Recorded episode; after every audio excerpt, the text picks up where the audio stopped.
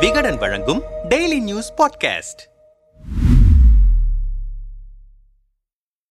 நீண்டு கொண்டே செல்லும் ரஷ்ய உக்ரைன் போரில் கடந்த வாரம் உக்ரைனின் நான்கு மாகாணங்களை தங்களுடன் இணைத்து அதிரடி காட்டியிருக்கிறார் ரஷ்ய அதிபர் விளாடிமிர் புதின். உக்ரைன் அதிபர் ஜெலன்ஸ்கியும் தன் பங்குக்கு நேட்டோவில் சேருவதற்கான விரைவுபடுத்தப்பட்ட விண்ணப்பத்தை சமர்ப்பித்து இருக்கிறார் இரு நாடுகளும் போரை முடிவுக்கு கொண்டு வருவதற்கான எந்த முயற்சியும் எடுக்காததால் நாளுக்கு நாள் மோதல் தீவிரமடைந்து கொண்டிருக்கிறது. என்ன நடக்கிறது ரஷ்ய உக்ரைன் போரில்? உக்ரைனின் கிழக்கு பகுதியில் உள்ள லூகான்ஸ் டொனஸ் ஹெர்சன் ஜெப்ரோஷியா ஆகிய நான்கு மாகாணங்களை தங்களுடன் இணைத்துக் கொண்டிருக்கிறது ரஷ்யா. தலைநகர் மாஸ்கோவில் நடந்த கோலாகல விழாவில் இந்த இணைப்பு குறித்த ஆவணங்களில் கையெழுத்திட்டு இருக்கிறார் ரஷ்ய அதிபர் புதின். இந்த இணைப்பு தொடர்பாக அந்த நான்கு மாகாணங்களில் உள்ள மக்களிடமும் ரஷ்ய தரப்பிலிருந்து வாக்கெடுப்பு நடத்தப்பட்டது. செப்டம்பர் இருபத்தி இரண்டில் தொடங்கிய இந்த வாக்கெடுப்பில் ரஷ்யாவுடன் இணைய விருப்பமா என்ற கேள்வி கேட்கப்பட்டிருந்தது. செப்டம்பர் இருபத்தி ஏழில் முடிவடைந்த வாக்கெடுப்பில் ஜப்ரோஷியா பகுதியில் தொண்ணூத்தி மூணு சதவீதம் பேரும் கெரன்சரில் எண்பத்தி ஏழு சதவீதம் பேரும் லூஹான்ஸ்கில் தொண்ணூத்தெட்டு சதவீதம் பேரும் டொனஸ்கில் தொண்ணூத்தி ஒன்பது சதவீத பேரும் ரஷ்யாவுடன் இணைவதற்கு ஆதரவு தெரிவித்திருப்பதாக ரஷ்ய அதிகாரிகள் தெரிவித்திருந்தனர். எனினும் அமெரிக்காவும் ஐநாவும் ஒருபோதும் இந்த இணைப்பை நாங்கள் அங்கீகரிக்க மாட்டோம் என்று கருத்து தெரிவித்திருக்கின்றனர். இரண்டாயிரத்தி பதினாலாம் ஆண்டில் உக்ரைனின் தீபகற்ப பகுதியான கிரிமியா மீது படையெடுத்தது ரஷ்யா. அப்போதும் இதே போன்ற வாக்கெடுப்பு நடத்தி கிரிமியாவை ரஷ்யாவோடு இணைத்துக் கொண்டார் புதின். இந்த நிலையில் தற்போது மேலும் நான்கு மாகாணங்களை ரஷ்யா இணைத்திருப்பது பெரும் சர்ச்சையை ஏற்படுத்தி இருக்கிறது ரஷ்ய கட்டுப்பாட்டில் இருக்கும் பகுதிகளில் வாக்கெடுப்பு நடத்தினால் முடிவு அவர்களுக்கு சாதகமாகத்தான் வரும். இது போலியான வாக்கெடுப்பு என மேற்குலக நாடுகள் கண்டனம் தெரிவித்திருக்கின்றனர். ஜி ஏழு நாடுகளின் கூட்டமைப்பு வெளியிட்ட அறிக்கையில் ரஷ்யாவின் இந்த பொது வாக்கெடுப்பு ஐநா சாசன விதிகளை மீறுவதாகும். ஏற்கனவே தீர்மானிக்கப்பட்ட முடிவுகளை ரஷ்ய அதிகாரிகள் வெளியிட்டுள்ளனர். உக்ரைனின் பகுதிகளை ரஷ்யா சட்டவிரோதமாக அபகரிக்க பார்க்கிறது என்று குறிப்பிடப்பட்டிருக்கிறது.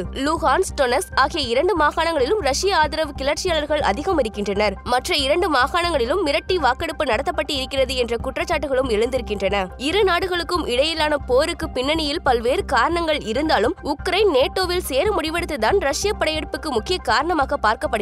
தற்போதைய நிலையில் ரஷ்யாவின் செயலுக்கு பதிலடி கொடுக்கும் விதமாக உக்ரைன் அதிபர் ஜெலன்ஸ்கி நேட்டோவுடன் இணைவதற்கான விரைவுபடுத்தப்பட்ட விண்ணப்பத்தில் கையெழுத்திட்டிருக்கிறேன். இதன் மூலம் ஒரு தீர்க்கமான நடவடிக்கை எடுத்திருக்கிறோம் என்று அறிவித்திருக்கிறார். உக்ரைனின் இந்த நடவடிக்கை ரஷ்யாவை கடும் கோபத்தில் ஆழ்த்தியிருக்கிறது. மேலும் ரஷ்ய அதிபராக புதின் இருக்கும் வரை உக்ரைன் அவர்களுடன் எந்த பேச்சுவார்த்தையும் நடத்தாது. புதிய அதிபர் வந்த பிறகே பேச்சுவார்த்தை நடத்துவோம் என்று ஜெலன்ஸ்கி கூறியிருப்பதும் சலசலப்பை ஏற்படுத்தி இருக்கிறது உக்ரைன் மாகாணங்கள் ரஷ்யாவுடன் இணைக்கப்பட்டதை எதிர்த்து ஐநா சபையில் தீர்மானம் கொண்டு வந்தது அமெரிக்கா. ஆனால் தனது வீட்டோ அதிகாரத்தை பயன்படுத்தி வாக்களித்து அந்த தீர்மானத்தை தடுத்துவிட்டது ரஷ்யா. இந்த வாக்கெடுப்பில் இந்தியா சீனா பிரேசில் உள்ளிட்ட நாடுகள் கலந்து கொள்ளவில்லை என்பது குறிப்பிடத்தக்கது. இந்த போர் தொடர்பாக ஐநாவில் பேசிய இந்தியாவுக்கான நிரந்தர பிரதிநிதி ருசிரா காம்போஜ் மனித உயிர்களை பலி கொடுத்து எந்த தீர்வையும் எட்ட முடியாது. வன்முறையை உடனடியாக நிறுத்துவதற்கு சம்பந்தப்பட்ட தரப்பினர் அனைத்து முயற்சிகளையும் எடுக்க வேண்டும். பிரச்சனைகளை தீர்ப்பதற்கான ஒரே பதில் கலந்துரையாடல் மட்டுமே என்று தெரிவித்திருக்கிறார். ஏற்கனவே ரஷ்ய வசமிருந்த சில முக்கிய பகுதிகளை உக்ரைன் ராணுவம் மீட்டெடுத்தது ரஷ்யாவுக்கு பின்னடைவை ஏற்படுத்தி ஏற்படுத்தி இருந்தது அதை சரிக்கட்டவே உக்ரைனின் நான்கு மாகாணங்களை தங்களுடன் இணைத்துக் கொள்ள ரஷ்யா முடிவு செய்ததாக சொல்லப்படுகிறது. இந்த நிலையில் ரஷ்ய வசமிருந்த மற்றொரு முக்கிய நகரமான லைமனை மீட்டெடுத்து அங்கும் தங்கள் நாட்டுக்கொடியை ஏற்றியிருக்கிறது உக்ரைன். மேலும் அந்த நகரம் முழுவதும் இருந்த ரஷ்ய கொடிகளை அகற்றும் காணொலிகளும் வெளியிடப்பட்டன. சுமார் ஐயாயிரம் ரஷ்ய வீரர்களை சுற்றி வளைத்த உக்ரைன் ராணுவம் பல ரஷ்ய ராணுவத்தினர் கொல்லப்பட்டு விட்டதாகவும் நகரத்தின் பெரும்பாலான குடியிருப்புகளை தங்கள் கட்டுப்பாட்டுக்குள் கொண்டு வந்து விட்டதாகவும் கூறியிருக்கிறது. இதனால் ரஷ்யா தனது படையினரை அங்கிருந்து திரும்ப பெறுவதாக அறிவித்திருக்கிறது. இது இதுவரை லைமன் நகரை போக்குவரத்து நிலையமாக பயன்படுத்தி வந்த ரஷ்ய ராணுவத்துக்கும் இது பெரும் சறுக்கலாக அமைந்திருக்கிறது. இப்போதைக்கு போர் முடிவுக்கு வருவதற்கான சிறு அறிகுறியும் இல்லை.